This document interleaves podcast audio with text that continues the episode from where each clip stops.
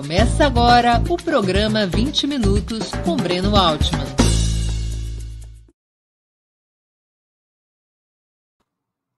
Bom dia. Hoje é 28 de março de 2022. Estamos dando início a mais uma edição do programa 20 Minutos. Nossa entrevistada será a filósofa, escritora e professora Márcia Tiburi, formada pela PUC em Filosofia e em Artes Plásticas pela Universidade Federal, ambas do Rio Grande do Sul, é autora de Como Conversar com um Fascista e Delírio do Poder, publicados pela editora Record, entre outras obras de sucesso.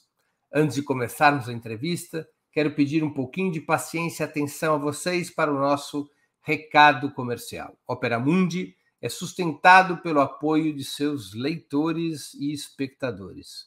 A sua contribuição financeira é decisiva para nossa manutenção e desenvolvimento. Há cinco formas de contribuição. A primeira delas, você pode se tornar assinante solidário de Opera Mundi em nosso site, com uma colaboração mensal permanente. Basta acessar o endereço operamundi.com.br barra apoio. Vou repetir, operamundi.com.br barra apoio. Segunda forma de colaboração, você pode se tornar membro pagante de nosso canal no YouTube. Basta clicar na opção Seja Membro em nosso canal, na sua plataforma. Está nesse momento diante dos seus olhos e escolher um valor no nosso cardápio de opções.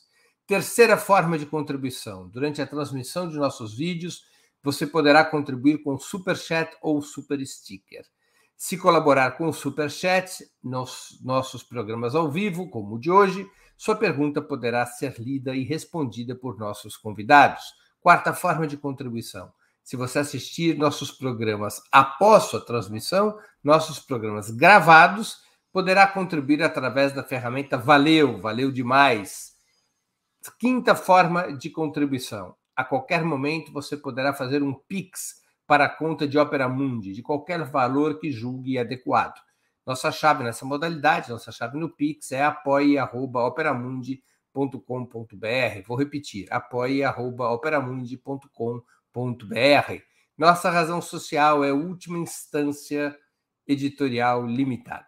Além dessas cinco formas de colaboração, lembre-se sempre de dar like, de clicar no sininho e compartilhar nossos programas são ações que aumentam a audiência e engajamento, ampliando também nossa receita publicitária, tanto no site quanto no YouTube. Bom dia, Márcia. Muito obrigado por aceitar nosso convite. Uma honra ter sua presença no 20 Minutos.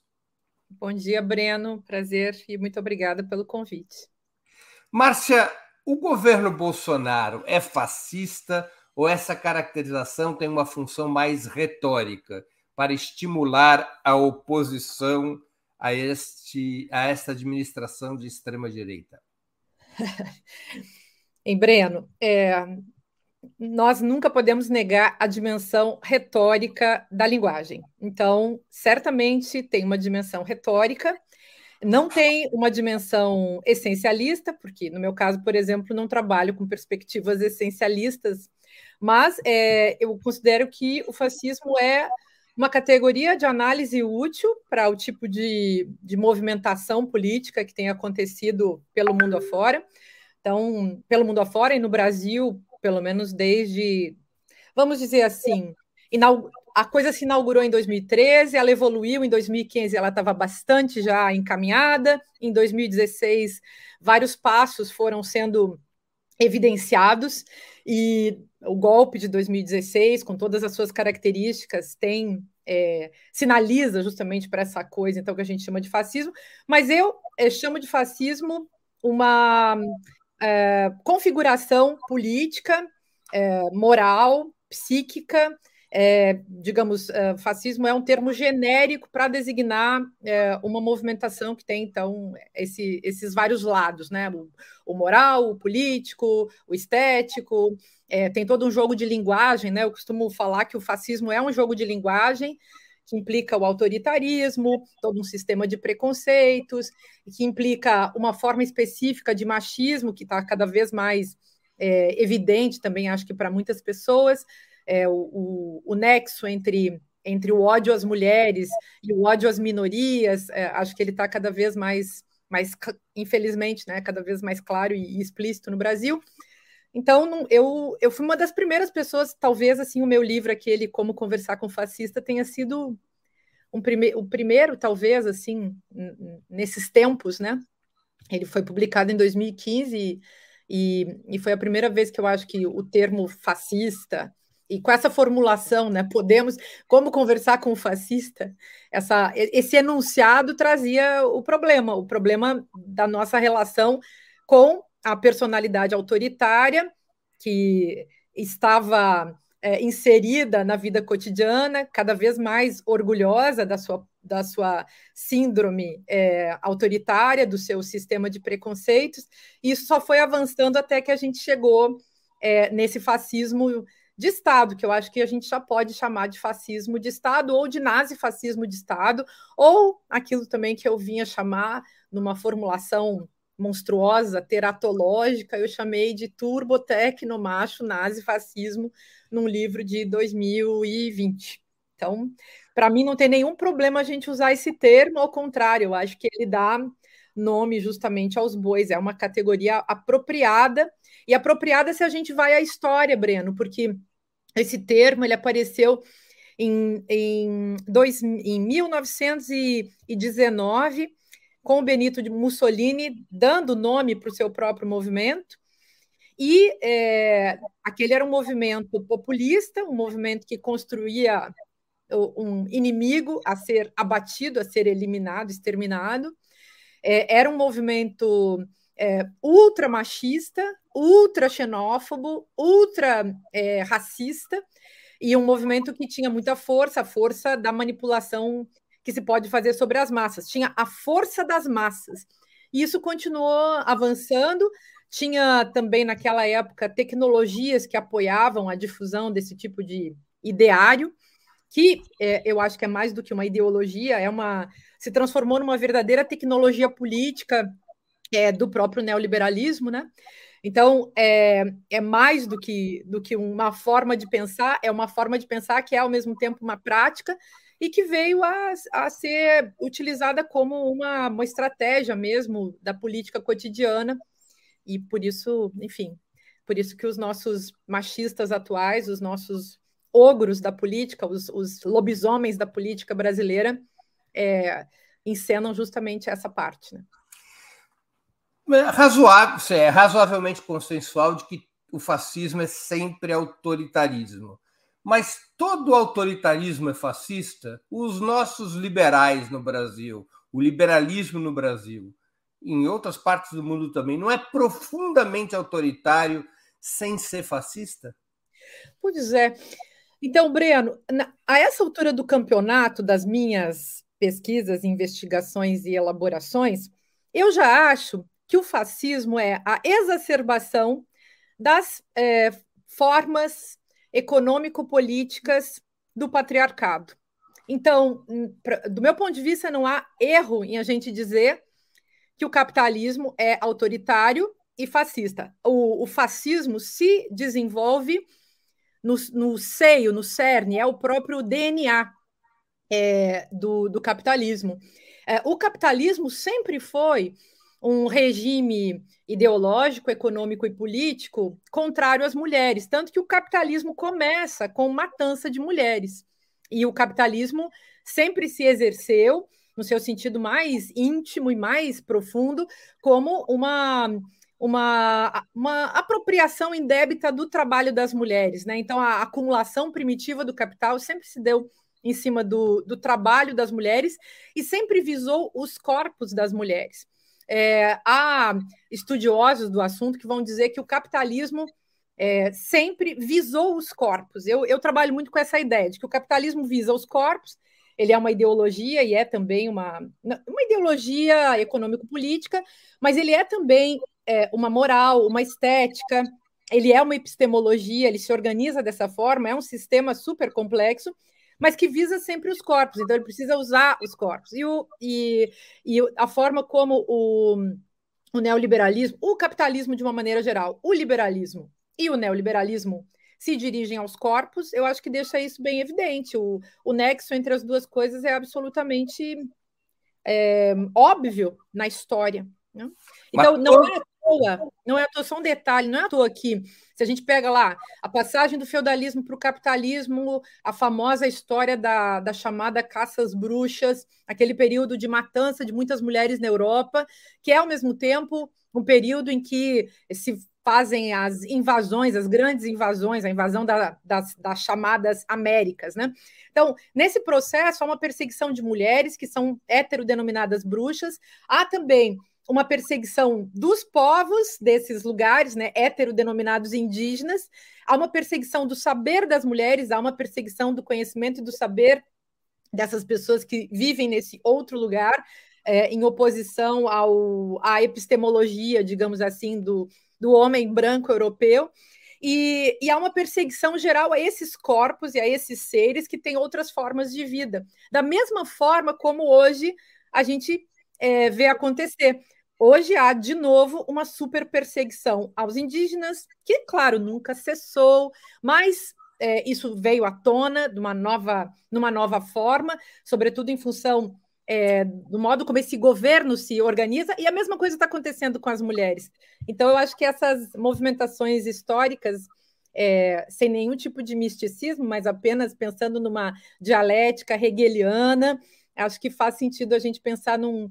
Num hegeliana e, e, e, Nietzscheana, né? tem um re, eterno retorno do mesmo movimento porque os mesmos afetos, os mesmos mecanismos são retomados, repetidos, conforme a necessidade da sustentação do patriarcapitalismo, que é o nome que eu ando usando para falar disso. Né? O patriarcado é capitalista e o, o capitalismo é patriarcal, e, e a, a, luta contra isso é uma luta necessariamente uh, feminista, com certeza. Mas o registro fundamental, tanto do capitalismo quanto do fascismo, seria o patriarcado? É, o patriarcado é o sistema, um, é o pater potestas em ação, é o privilégio masculino. Isso não quer dizer que os corpos é, que carregam a marca masculina serão necessariamente é, masculinistas ou machistas ou signatários do patriarcado.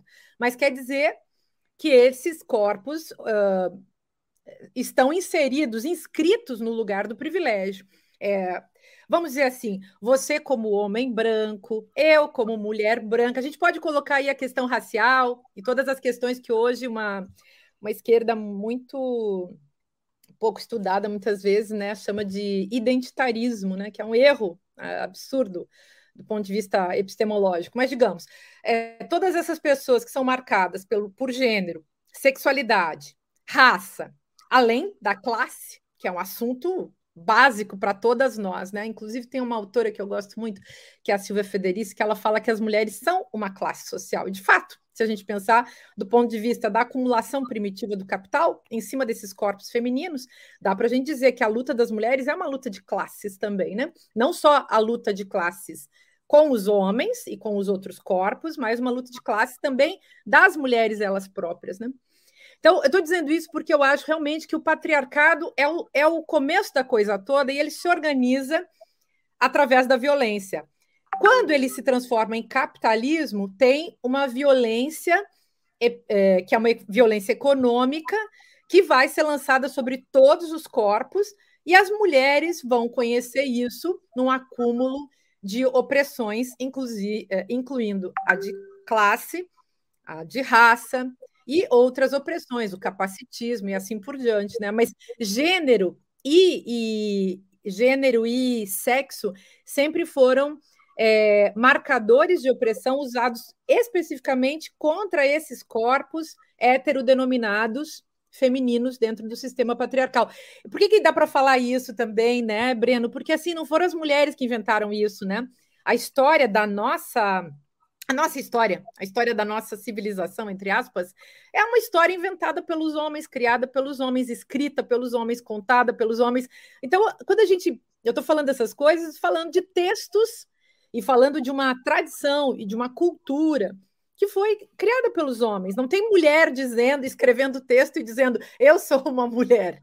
O que a gente tem são é, textos escritos por homens falando é, da sociedade como ela é e como ela deve ser. E, e, fazendo a passagem, muitas vezes, falaciosa entre o que é e o que deveria ser. Então, é, esse é todo um jogo, né? Retórico, sem dúvida. O patriarcado é todo um jogo retórico que implica, eu até falo do patriarcado como um sistema linguístico ultra retórico que tem uma retórica específica de destruição da alteridade, que a gente historicamente também chama de misoginia, né? O ódio às mulheres, que é sempre um ódio organizado no discurso. Não adianta matar as, as mulheres indesejáveis apenas numa sociedade como a nossa, numa civilização como a nossa, dá para falar, acho que num universal nesse caso, é preciso construir um discurso de destruição das mulheres. Então, precisa dizer que elas são as inimigas, elas são as, as monstruosas, elas são as Evas, as Pandoras, as criminosas, as pecadoras, pecadoras, as prostitutas, as traidoras, as cretinas, as fracas. Isso é, isso é muito interessante de analisar. Na definição mais clássica sobre fascismo, que é aquela formulada por dois grandes autores, homens, como você destacou, uma o búlgaro Georg Dimitrov, a outra o italiano Palmiro Togliatti, a definição foi de que o fascismo era a ditadura aberta e terrorista dos setores monopolistas do capital financeiro sobre as sociedades eh, e sobre os estados. Você acha essa definição insuficiente para caracterizar o fascismo?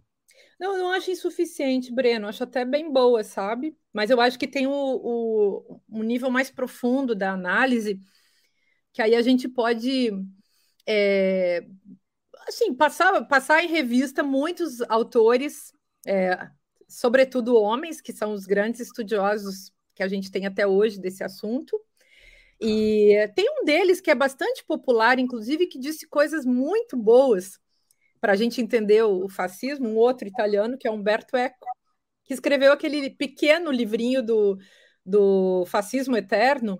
E ali ele está falando algo que autores muito mais complexos, como Theodor Adorno e, e outra galera alemã, chamava de, de enfim, chamavam de fascismo e de nazifascismo, e que tinha a ver com essa ideia da racionalidade é, do fascismo.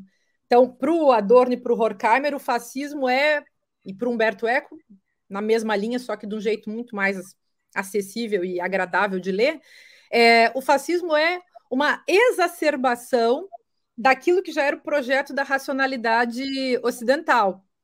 E, e essa racionalidade ocidental, é, nesses autores que vão discutir a questão econômica, ela justamente se organiza é, dentro da retórica econômica e dentro dos procedimentos, dos, do, do, funcionamento da exploração uh, do trabalho uh, das pessoas e da estrutura mesmo do, do, da organização dos meios de produção, né? Então, as mulheres entram nisso, com certeza, e todos os outros corpos explorados e, e derrotados e destruídos é, pelo patriarcado.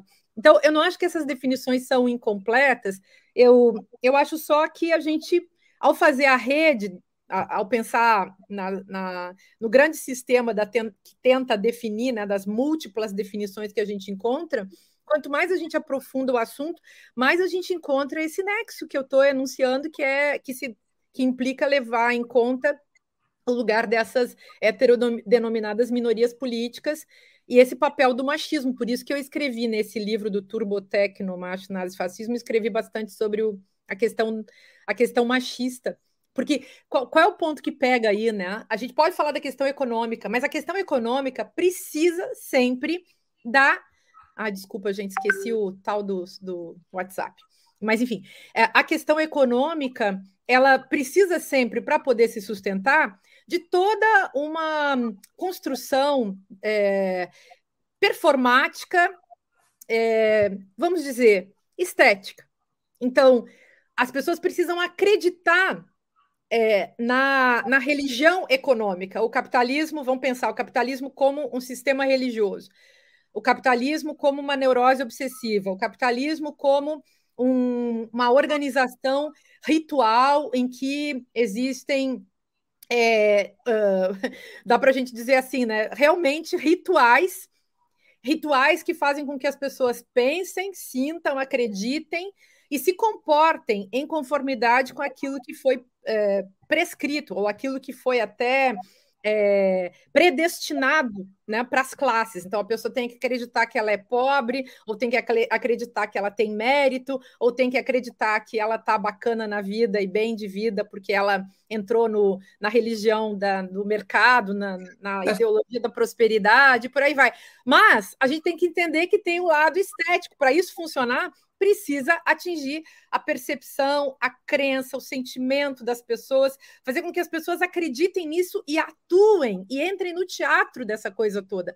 Então, o corpo humano não basta oprimir esse corpo, tem que fazer com que esse corpo seja seduzido pelo processo e entre numa boa nisso tudo, aceitando, por exemplo, ser explorado, aceitando ser escravo, aceitando ser ser pobre ou aceitando entrar na religião propriamente dita, né, do mercado para poder ficar rico, ou se não pode ficar rico, pelo menos parecer rico, usar a roupa de marca ou a roupa que compra no, no camelô para parecer de marca, nem que seja uma falsificação e por aí vai. Então, é, sem esse, esse regime é, da ilusão, é, o que o Freud, cham, o Freud chamou a religião de ilusão, falou do futuro de uma ilusão, pois o capitalismo também pode ser lido à luz desse futuro de uma ilusão. Mas é uma ilusão que hoje em dia as populações estão é, atuando nela, né? Então é um teatro também, como a política. É a mesma coisa. É, existem paralelos aí que não podem ser esquecidos. O que se faz em termos de produção de religião do capitalismo se faz em termos de produção de religião machista e é, e tudo isso está interligado. E a economia também é um tipo de religião, então é isso que a gente precisa lembrar. É, o, o, sacerdote do capitalismo é o mesmo, hoje em dia, chega a ser literal, é o mesmo sacerdote da igreja brasileira, né? Um negócio incrível de, de é, análogo, né? Por essa lógica, Márcia, todos os governos capitalistas, todos os governos burgueses seriam fascistas? Olha, a gente pode dizer que são todo, todos proto-fascistas. O fascismo seria a eclosão daquilo que é da natureza do sistema, da essência do próprio sistema, da, da definição íntima do próprio sistema? Claro que sim, com certeza. E um detalhe: qualquer outro tipo de autoritarismo se, é, tem que tomar muito cuidado para não ser isso, porque quando a gente fala de autoritarismo, a gente está falando de regimes que oprimem alguma coisa. O que, que eles oprimem? Corpos, oprimem pessoas, oprimem indivíduos. Então, é, é, que a gente não conhece outro regime. Na verdade, a gente só tem é, capitalismo para todo lado, né? Até, até naqueles países. Talvez a gente possa salvar Cuba, mas re, o resto dos países, a própria China, olha o que virou, né? Um capitalismo de Estado. Então, assim, o autoritarismo está ali e o autoritarismo é capitalista. Eis a questão. A União Soviética era um país de que regime? pois é. Olha, a União Soviética é uma decepção, né? Não, não tem como a gente não falar uma coisa dessas. É uma tristeza, né?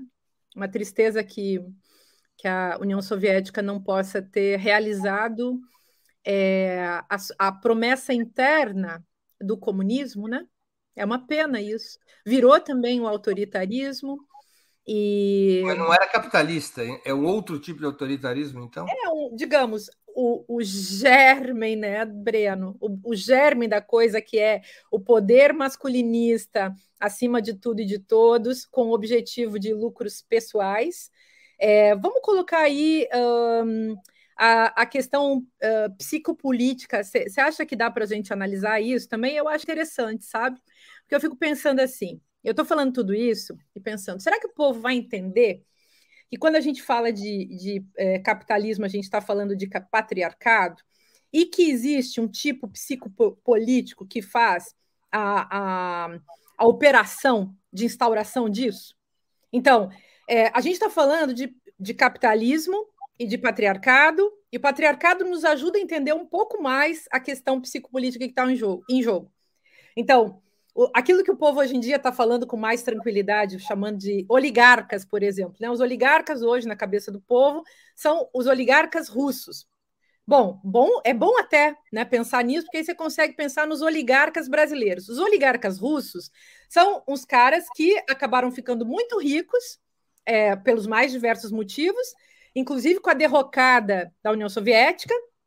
E esses oligarcas são homens brancos homens que uh, fazem do, do, do, uso do dinheiro é, ou da posse do dinheiro o seu grande poder, como no Brasil, e que começam então a é, organizar e determinar e definir o funcionamento de todos os poderes. Os oligarcas midiáticos são os mais importantes. É, os oligarcas midiáticos não existem sem os oligarcas econômicos. Tudo isso está tá muito unido, está muito próximo. E, ou seja, é, tanto faz, quando a gente vai olhar na vida real, se, a, a, no caso da, da Rússia, se é uma oligarquia capitalista, autoritária, que não teve um passado de União Soviética, de é, um passado de União Soviética e um passado proto-comunista, ou que tentou ser um comunismo, ou que foi um socialismo que não deu certo e por aí vai, ou que foi um socialismo que deu mais ou menos certo, mas não em tudo. Qual é a diferença que tem entre isso e o capitalismo que se aplica nos Estados Unidos e no Brasil? Uma certa ideia, por exemplo, vou falar coisas óbvias, né, né gente? Uma certa ideia, por exemplo, de que é, o capitalismo deixa a gente falar o que a gente quiser. Quando, na verdade, o trabalho para a gente falar alguma coisa foi muito mais bem organizado, muito mais bem feito é, com um tipo de autoritarismo muito mais inteligente, que é o autoritarismo da indústria cultural, aquele que devora a, a, capacidade de pensar dos indivíduos. Há uma continuidade, portanto, entre indústria cultural capitalista, autoritarismo e, é, e o totalitarismo é, capitalista e neoliberal, como a gente vê hoje. Mas o ponto que eu queria levantar era o seguinte: quando a gente fala da questão psíquica ou do sujeito do psicopoder nesse processo, do caráter psicopolítico disso tudo, a gente está falando também da forma como os homens na história lidam com o poder. Então, a gente até hoje a gente não tem a gente tem assim um proto-comunismo para cá e para lá, uma tentativa. Mas, mas, perdão, mas nessa lógica, Stalin e Hitler seriam equivalentes? Não, não, não. Calma. Calma, Breno. Calma, você está muito angustiado. Vamos devagar. Olha só. É, eu sei que isso é uma coisa que deixa todo mundo que, que é de esquerda preocupado e eu também fico. Mas olha só, qual é a questão que eu quero colocar? Os homens têm uma relação narcísica com o poder. É, historicamente, o que, que a gente tem? Em que pese é, uma revolução é, bolchevique em 1917, em que pese a presença das mulheres nesse processo, se a gente lembrar de Rosa Luxemburgo, que era uma mulher muito aguerrida e fundamental nesse processo, apesar disso, Rosa Luxemburgo não viveu para fazer muita coisa. Em 1919, ela é morta, arrancam sua cabeça, seus braços, ou seja, o corpo desapareceu. É muito interessante quando você vai naquele cemitério lá de Berlim, onde tem o, o cemitério comunista, né? Você olha lá que ela era mais importante como liderança do que todos os outros. Ela foi colocada, o túmulo dela, onde ela não está, foi colocado no meio, né? E os homens estão todos ao redor. Isso é, um, é, é interessante porque ela era, embora fosse uma mulher, ela era reconhecida e tinha que ser como liderança, como pensadora e como, como grande comunista que ela era. Então, é bom sempre a gente lembrar isso. Agora, é, ao mesmo tempo, estou é, colocando essa coisa da, da Rosa Luxemburgo também para a gente lembrar das grandes, imensas lideranças feministas, comunistas, socialistas, que são várias. Contudo, na hora é, da, da decisão pelo poder, do quem fica com o poder, é, a, gente, a gente vê que as mulheres são prejudicadas. Isso a gente pode falar da Revolução russa em 1917, e a gente pode falar de qualquer partido de esquerda no Brasil até hoje. Bom, o Brasil, é, falar disso também é um outro assunto. O Brasil e a falta de, de equiparação e de paridade no campo da esquerda. No campo político, de modo geral, nosso país é muito machista e por aí vai. Mas eu queria falar de uma coisa que não posso deixar é, em aberto, que é essa relação narcísica que os homens têm com o poder, que as mulheres, a gente não sabe se tem, porque as mulheres até hoje exerceram muito pouco poder. Então, generalizar nesse sentido é mais fácil, e é um, generalizar é um procedimento linguístico e mental habitual quando a gente quer lançar uma tese. E eu estou lançando essa tese para a gente refletir. As mulheres não governaram, com raras exceções, pontuais, sobretudo agora no século XX, a história de uma que outra rainha, a história de uma que outra esposa de imperador, de rei e de, e de ditador aqui e acolá, mas de modo geral foram os homens que foram os donos do poder e eles fizeram com o poder aquilo que é, aquilo que o seu narcisismo mandava fazer. E eu acho que isso está em cena até hoje, porque não é possível você ser um, narci um machista sem você ser um narcisista. Não é possível você fazer o teatro do machismo que rende é, uma capitalização política tremenda, como a gente vê hoje, sem você ser um narcisista. Então, narcisista quero dizer aquele sujeito que eu chamei no meu livro de macho limítrofe, que é o sujeito que consegue fazer aquela gritaria agressiva, violenta, que mata, prende, arrebenta, que diz que vai estuprar porque a mulher lá não é, é como é que é? Não vai estuprar porque a mulher não é tão feia, ou é feia, sei lá, é, coisas que o Bolsonaro diz, por exemplo, ou que esses outros, é, Daniel Silveira, por exemplo, que é um sujeito que rasgou a placa da Marielle, que é, gritou, berrou, fez toda aquela cena também, sempre fez, né, a cena do sujeito que usa muito músculo, se veste, né, com as plumas dos músculos e faz a, o, homem histérico na frente de todo mundo, berrando muito, todo musculoso, com aquela roupa, aquela gravata, aquela careca, fazendo uma cena puro narcisismo, depois é uma cena, é um teatro, pois vai chorar lá no, no quando é preso, depois desobedece à justiça andando quando é solto, é, desobedece à justiça, é, andando sem, sem tornozeleira, que é um sujeito também que a gente fica se perguntando por que será que esse sistema não caçou um, um indivíduo como esse? Quer dizer, é, do meu ponto de vista, é um consenso masculinista que está sempre em jogo na, nessa política. E, é, e, e, essa, digamos, é a, essa é a ordem, esse é o parâmetro psicopolítico que funciona no tipo de política que a gente conhece, que é uma política feita pelos homens. Então, um cara limítrofe como esse, eu dei dois exemplos, Bolsonaro e esse tal de Silveira. Esses dois caras nunca vão largar o poder. Porque eles não estão preocupados com outra coisa que não seja aparecer muito e exercer esse gozo da violência que eles fazem é, através é, do verbo, através do discurso, através é, do, do grito e através também da manipulação a qual eles têm acesso em função das suas posições de poder.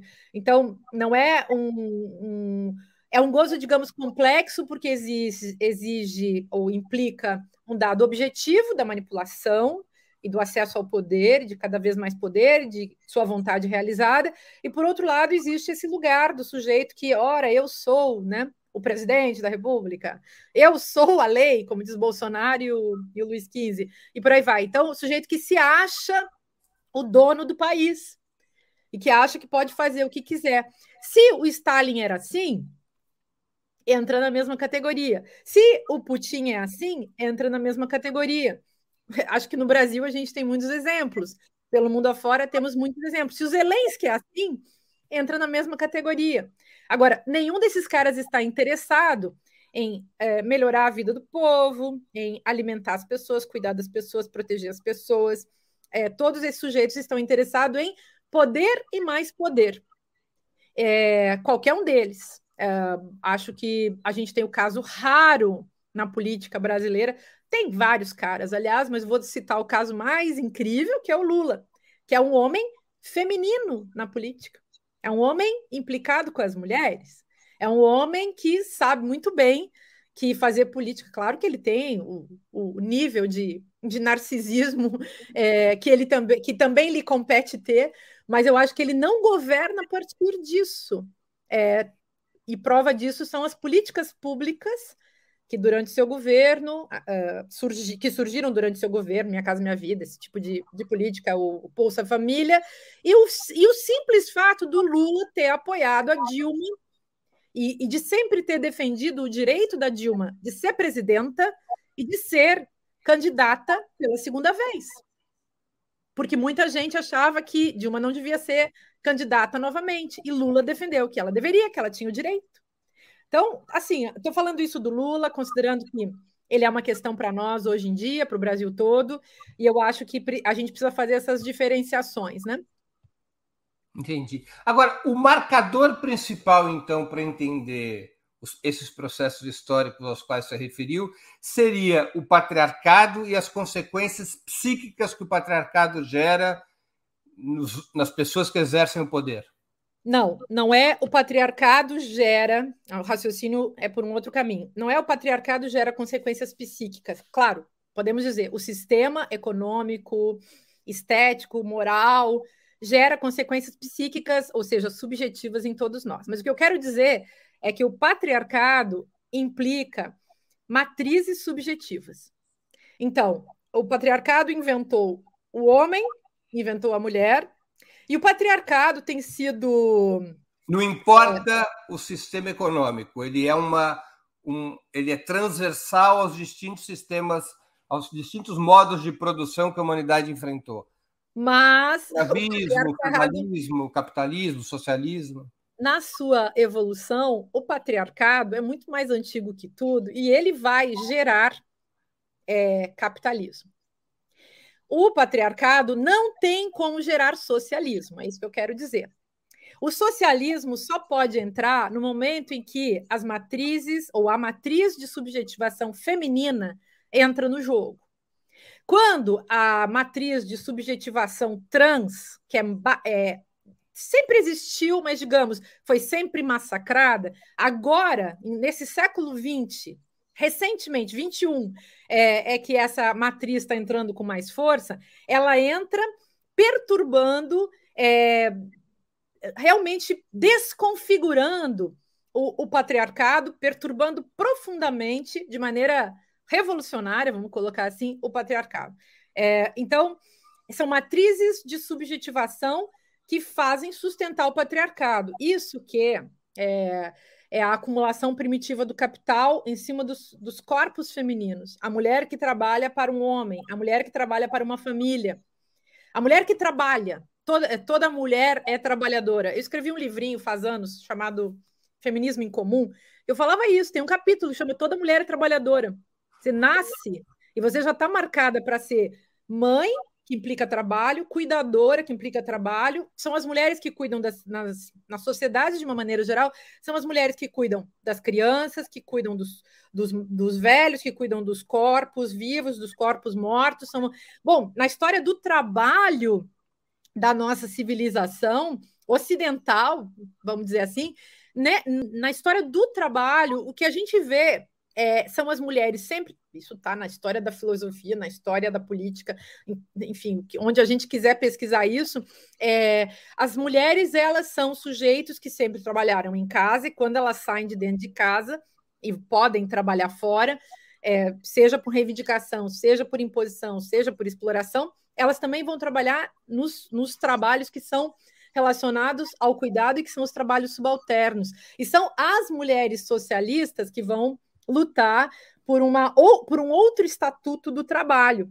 E então é bom a gente lembrar disso, né? Essas, essas mulheres também que, que trazem uma, uma, uma outra perspectiva para esse jogo, mas é, eu diria que é, patriarcado não gera nem comunismo, nem gera socialismo, é, gera, acho, se a gente pensar em termos históricos, os filósofos do século XIX, sobretudo Marx, que fizeram as teorias do comunismo, esses filósofos pensaram, acho que de um jeito muito correto, e é, mais tiveram muitas falhas, e por isso são as filósofas do século XX, socialistas e comunistas e feministas, que vão fazer as correções necessárias à teoria do Marx. Eu citei, por exemplo, a Silvia Federici, que faz uma belíssima correção na teoria do Marx para a gente pensar é, que as mulheres são uma classe social e que, bom, Lenin já sabia disso, né? Ele sempre dizia, ó, a gente está na luta de classes, mas não podemos esquecer da luta das mulheres, que é também luta de classes. Alguma das experiências socialistas do mundo rompeu ou começou a romper com o patriarcado? Ai, pois é, talvez em nível estatal, né, Breno, mas não em nível cultural. Acho que não. Você olha, por exemplo, as mulheres na, na própria União Soviética, né? Aquelas mulheres que foram ensinadas a amar a União Soviética, a amar a sua pátria, que lutaram na guerra, lutaram aquelas meninas de que fingiam ter 18 anos para poderem lutar na guerra, né, que queriam derrotar os fascistas, que amavam Moscou e queriam proteger Moscou.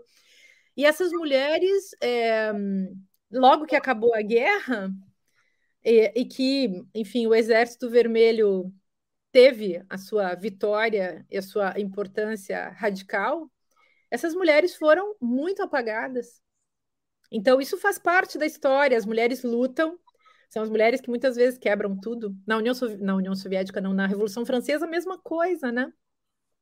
Na Revolução Francesa, é, me lembro de 1789, um decreto em 1993 que colocava que todas as mulheres que, se se encontrasse na rua cinco mulheres reunidas, tinha que prender. Então, as mulheres não podiam andar reunidas, porque elas eram muito subversivas e elas estavam, logo depois da Revolução, as mulheres ficaram muito indignadas com o lugar que elas tiveram no processo, que era um lugar de subalternidade, um lugar de apagamento, né? Então, isso faz parte, infelizmente, da história. Tá Deixa eu te ler algumas perguntas de espectadores nossos. O Cadu Lacerda pergunta e contribuiu com o Superchat, queria agradecer ao Cadu. O domínio masculino que gerou o patriarcado tem sua origem nas religiões monoteístas? onde a figura de Deus masculina e patriarcal se impõe, ou ao contrário, esse Deus macho é invenção do patriarcado? Ah, que legal essa pergunta do Cadu. Obrigada pela pergunta, Cadu. Então, é, eu acho assim que a gente tem que lidar com o termo origem, menos pensando numa origem histórica nos, nos tempos imemoriais, né, em coisas desse tipo, acho que é mais legal se a gente pensa que isso tudo é originário, ou seja, fica voltando, né? Está sempre presente, de alguma maneira se repete na, no tempo presente. Então, é, nesse caso, sim, as, não é à toa que as religiões monoteístas são patriarcais e são, à sua maneira, cada uma delas capitalista. O, o, quando eu falo que o capitalismo é uma religião, isso não foi uma tese que eu inventei, é uma tese do Walter Benjamin, e é uma, acho uma excelente tese, porque fala justamente desse caráter é, ritual, culpabilizante e dogmático do capitalismo, né? E isso ele tem em comum com as religiões, as religiões monoteístas. Diferente das religiões ou das religiosidades é, politeístas que, que é, tem uma diversidade de gênero sexual e, e que são uh, bastante mais complexas, né? Não, não existe a necessidade de você adorar a, a um Deus e nem uma hierarquia tão absoluta entre os deuses. Existem religiões até que não têm hierarquias entre os deuses, né? Existem jogos de forças é, e, e, e, poderes que transitam entre eles, como por exemplo no candomblé, é, que é tão, é tão diferente do capitalismo, a, a meu ver, até onde eu conheço. Então. Tá certo. A Andrea Matos, que também contribuiu com o Superchat, queria agradecer a Andrea. Ela pergunta: Márcia, Margaret Thatcher era mulher mas não feminista. Por isso operou uma guerra pelas Ilhas Malvinas? É isso? Então, Andréia, querida, Andréia é minha amiga. Olha só, é, Andréia, é, assim, a gente vive falando isso, né? Que não basta a pessoa também ser mulher. Então, é, Margaret Thatcher e tantas outras. Assim, são no Brasil a gente infelizmente também tem vários exemplos. Evidentemente, é, essas pessoas entram nos jogos de poder considerando que o poder é masculino. Então, quando eu estou falando de mulheres, eu estou falando das mulheres como classe, como grupo, não estou falando do ponto de vista essencialista, nem do ponto de vista das naturalizações. Estou falando do ponto de vista do, de um grupo, de uma parte da população que tem outro tipo de, de perspectiva, de cultura, e quando essa perspectiva se organiza numa luta contra as opressões sistemáticas e do sistema, então a gente deu a isso, historicamente se deu a isso o nome de feminismo. Então, é, acho que nenhuma dessas, dessas mulheres que são uh, até hoje, que foram ou que são nesse momento uh, governantes pelo mundo afora, uh, são realmente feministas, mas algumas têm alguma tendência, né? São proto-feministas ou têm simpatia pelos direitos das mulheres. Então, acho que existem muitos homens também que governam e que têm de, é, simpatia pelos direitos das mulheres.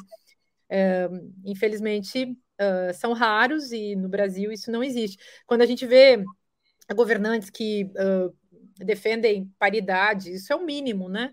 É, é, é um mínimo e é bem interessante, mas também não é garantia, não basta exigir paridade de mulheres, a gente tem que exigir uma paridade feminista anti-preconceitos.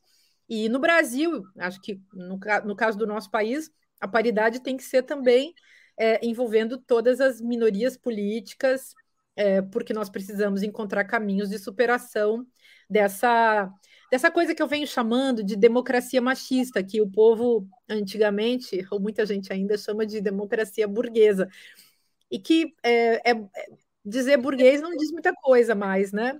É, mas é, é um, o burguês, na verdade, mascara o machismo, o machismo e o racismo do processo. Antes de continuarmos, eu gostaria de anunciar o 20 Minutos Análise de amanhã, terça-feira, 29 de março, às 11 horas. O tema: Quem faz a cabeça de Putin? Minha exposição tentará desvendar, a partir do material de imprensa da Rússia e de outros países, quem seria o núcleo mais próximo de Vladimir Putin em sua trajetória. Entre outras informações, tentarei esclarecer, por exemplo, se Alexander Dugin, o teórico neofascista, é ou não o Rasputin do presidente russo, amanhã, terça 29 de março, às 11 horas. Aproveito também para pedir novamente que vocês contribuam financeiramente com a Opera Mundi. Lembrem-se que há cinco formas de fazê-lo. A primeira assinatura solidária em nosso site, operamundi.com.br barra apoio. Repito, operamundi.com.br barra apoio. A segunda é se tornando membro pagante de nosso canal no YouTube. A terceira é contribuindo agora mesmo com o Super Chat ou Super Sticker, como fizeram o Cadu e a Andrea Matos que deram um exemplo. A quarta é através da ferramenta Valeu, valeu demais quando assistirem nossos programas gravados. A quinta é através do Pix. Nossa chave é apoie.operamundi.com.br. Vou repetir: apoie.operamundi.com.br. Nossa razão social é última instância editorial limitada. Márcia, o que, que explica no nosso país um governo tão catastrófico como o de Jair Bolsonaro ter ainda de um quarto a um terço de apoio na sociedade. Qual é a estrutura econômica, social, psicológica, o que seja, que explique um governo tão fracassado ter este padrão de apoio? Que triste, né? É uma tristeza isso. Mas tá, assim, é evidente também, Bolsonaro se mantém no seu lugar, no, para o qual ele foi eleito num, numa evidente queda no paradoxo da democracia, né? Quando você elege uma proposta autoritária é, através da democracia, sendo que essa proposta autoritária visa destruir justamente a democracia. Então a gente caiu nessa armadilha. Agora, é óbvio que ele só se sustenta porque ele é sustentado pelos seus pares, pelos seus iguais. Dilma Rousseff, inocentada né, no, na última semana, é, não cometeu nenhum crime. Foi acusada, aliás, de uma coisinha. Bolsonaro já realizou muitas vezes, muitos crimes diversos, já foi, inclusive, é, é, praticou, inclusive, a, as pedaladas que a, que a Dilma, da, das quais a Dilma tinha sido acusada, e não aconteceu nada com ele. Então, ele é sustentado justamente por esse sistema oligárquico, machista, racista, capitalista, midiático, judiciário. É, toda essa gente que é igual a Bolsonaro é, sustenta Bolsonaro no poder. É, é, só por isso que ele nunca caiu, por isso que ele não sofreu um impeachment. A mídia está do lado dele, mesmo a mídia que eu digo corporativa, né? O, a mídia oligárquica está do lado dele, e, e assim por diante. Não tem por que ele sair desse lugar eu acho que uh, dificilmente também ele vai sair num. Acho que como ele tem, tem a desculpa de se recandidatar, ele não vai largar, largar esse lugar do poder, que para ele é muito confortável. Ele fica andando de jet ski, ele já deu todas as provas de ser um, um sujeito que tem uma função na vida, que é se divertir, é, se aproveitando é, de uma posição de poder ele não trabalha pelo povo. Bolsonaro está famoso por ter se tornado o típico, entre aspas, né, presidente vagabundo. E então ele, ele defende seus filhos, apoia seus filhos, defende os amigos. Olha o escândalo do MEC agora, a mancomunação do Milton Ribeiro com esses pastores que estão sendo nomeados, o tal do Gilmar, o outro, Arilton. Esse, então, o MEC, aquilo que está aparecendo agora do MEC é escandaloso, é gigantesco isso que acontece no MEC deve estar acontecendo em todos os outros ministérios. O Ministério do Meio Ambiente, o João Salles, é, foi. Ricardo Salles. Ele foi. Ele, ele caiu nesse processo, mas as maracutaias, a corrupção estava toda em funcionamento. É, Bolsonaro não vai, não é derrubado simplesmente porque os donos do poder atual assim não desejam. E a mídia é muito fundamental nesse processo, a mídia oligárquica, a mídia, enfim, dos poderes coniventes aí com o fascismo. Essa gente é toda fascista, muito fascista. Eles só não matam toda a população porque não tem necessidade. Eles só não, não destroem a, a, os pobres no Brasil assim numa, numa como os, os, nazistas não faziam. Né? Os nazistas criaram a solução final porque eles não queriam gastar bala no corpo dos judeus. Então, é, não vem ao caso agora, não é interessante para essa gente simplesmente matar toda a população de pobres, até porque eles contabilizam a, a população pobre como uma população que vota.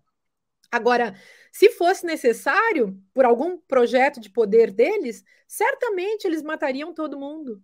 A gente está se encaminhando para isso. Márcia, você apontou o Lula como um político feminino. Você se sente confortável em ele ter como vice uma expressão pronta e acabada do autoritarismo liberal patriarcal representado pelo Geraldo Alckmin? Claro que não, né? Ao mesmo tempo, confortável não. Ao mesmo tempo, eu entendo os motivos pelos quais ele fez isso. Como é que o Lula se, se coloca você, eu me coloco no lugar do Lula. Se eu quisesse negociar com essas oligarquias para acalmar esses pitbulls, né? Com todo re respeito e desculpa aos animais. Mas assim, como é que você acalma essa gente capaz de qualquer coisa? Como é que você acalma essa gente sem nenhum tipo de escrúpulo, nem econômico, nem discursivo, nem religioso, nem nenhum tipo de escrúpulo? Nenhum tipo de escrúpulo. Se acalma chamando uma, uma figura ali que talvez não seja o menos o mais horroroso de todos eles, né? Mas, enfim, é, eu nem gosto. Eu acho que acalma, eu acho que dá uma certa. Assim, torna negociável e torna Lula palatável.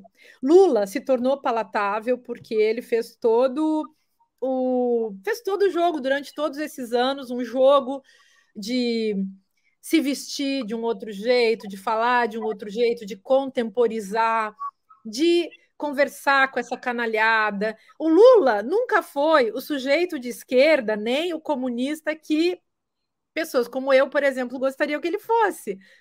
Mas eu também gostaria, entre aspas, né? Eu estou dentro do processo histórico, eu não vou ficar julgando os outros pelo, por aquilo que eu gostaria. Mas quero dizer, é, é, hoje em dia, por exemplo, quando atacam Lula, ah, o Brasil vai virar comunista, vai virar uma Cuba, uma Venezuela só falam isso porque não tão, não entenderam quem é o Lula e nem entenderam também qual é o PT. Uh, obviamente, o Brasil não vai virar uma Cuba, o Brasil vai virar o Brasil que era antigamente, com sorte, o Brasil de, de, de 10 anos atrás, com sorte, porque, é, obviamente, Lula não é um, um, um comunista, é, nem como a gente gostaria, como, digamos, estou falando isso retoricamente, muito menos como o pessoal da extrema-direita tenta fazer ele parecer, de jeito nenhum. Então, nem o Boulos, né, gente? O Boulos é. Nem o Boulos, nem o Haddad. Imagina, esses caras são todos uns caras muito meigos, muito. Muito assim. É, social-democratas, né? São. E tá bom, isso aí é o que no tempo histórico que a gente está vivendo, é isso mesmo que tem que ser. É, essa é a luz no fim do túnel para recorrer ao título do nosso programa? O, o Breno, eu acho que tem, assim, vamos, vamos também pensar por, por é, momentos e, por, e no processo. Agora no Brasil, a gente precisa recuperar um, um patamar básico de democracia que a gente perdeu. A, a falta de democracia está cada vez mais explícita, só não está mais radical porque não, não existe como é, destruir mais a democracia. Esse fim de semana, a tentativa do Bolsonaro de, e do seu partido de silenciar os artistas no Lula Palusa foi um exemplo disso. Então, é o aprofundamento da ditadura. E, assim, eles são incompetentes até para isso, pois os advogados não vão lá e, e processam é, o CNPJ errado. Então, tem tudo isso, né? De uma estupidez. Não conseguiram nem entregar o mandado. Então, é um troço muito, muito ruim. E aí, aí é que tá. A incompetência deles, que é usada por eles diariamente para destruir o país, de vez em quando também o tiro sai pela culatra, né? Mas eles são muito bons nisso, porque basta eles serem muito ruins que o projeto deles dá certo. E esse é o paradoxo que a gente tem que enfrentar. É, destruir é fácil. Então, acho que, acho que a gente tem que é, sei lá, pensar por aí, né? A luz do fim do túnel tem esse momento. Precisamos eleger Lula porque é Lula que a gente tem para eleger agora. Então, é com ele que a gente vai. Precisamos pensar mais historicamente e menos, vou chamar assim, é, dogmaticamente e ideologicamente. Então, precisamos de mais pragmatismo. Agora é eleger Lula para a gente poder ter um patamar de disputa por outras questões, inclusive pelo sentido da democracia no Brasil. Por enquanto não tem democracia. Quando tem fascismo, não tem democracia.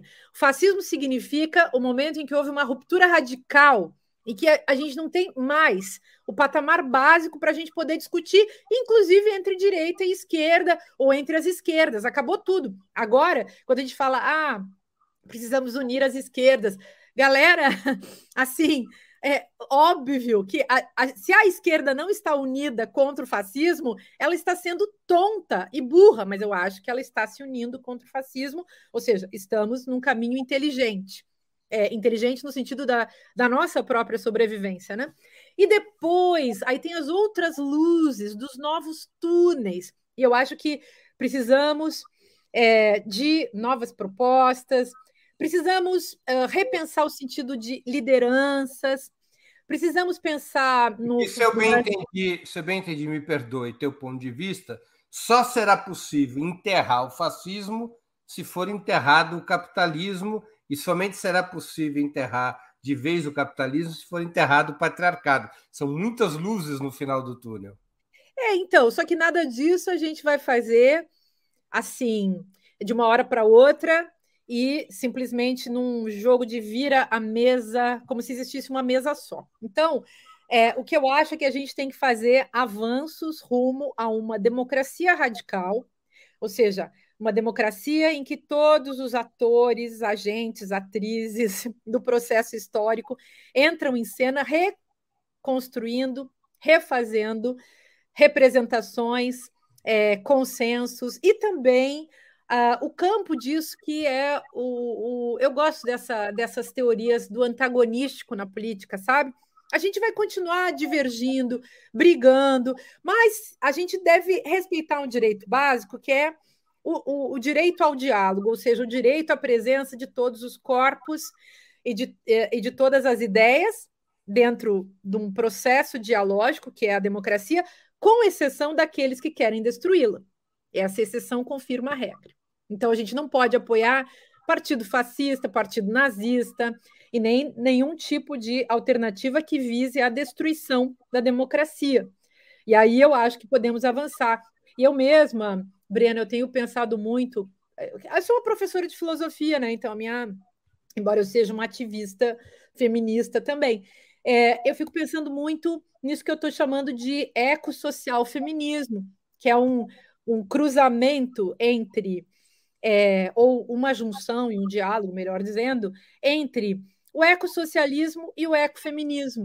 E eu acho que isso pode ser muito promissor para o futuro do Brasil e do mundo, sobretudo considerando que o planeta está sendo destruído e ele é destruído por quem?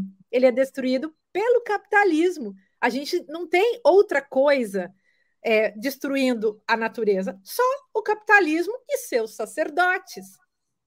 Então, é, acho que nós temos muito para pensar para um futuro. Isso pode ser muito instigante. Construir essas, esses caminhos, acho que é, é a construção de, de esperanças concretas. Né? Nós tivemos também aqui uma pergunta que é quase que uma afirmação da Cecília MB, que também contribuiu com superchats. Márcia, a democracia popular é um eterno devir? Acho que um pouco a Márcia já respondeu. É bonito isso aí. A democracia popular é um eterno devir. Bonito isso que a Cecília falou. Sim, é um eterno devir, nada está pronto, né? Então, é, a gente não pode nunca acreditar que a história estaciona. Por isso que a gente nunca pode dar por certo e por assim, quando a gente conquista alguma vitória, nunca devemos achar que essa vitória é para sempre. E por isso que a gente tem que aprender a fazer a manutenção e a atualização das vitórias que a gente possa ter. E isso vale para tudo na vida. Não, não dá para a gente acreditar, por exemplo, que o feminismo que nós alcançamos hoje, ou que a consciência de classe que nós alcançamos hoje, que ela não vai retroceder.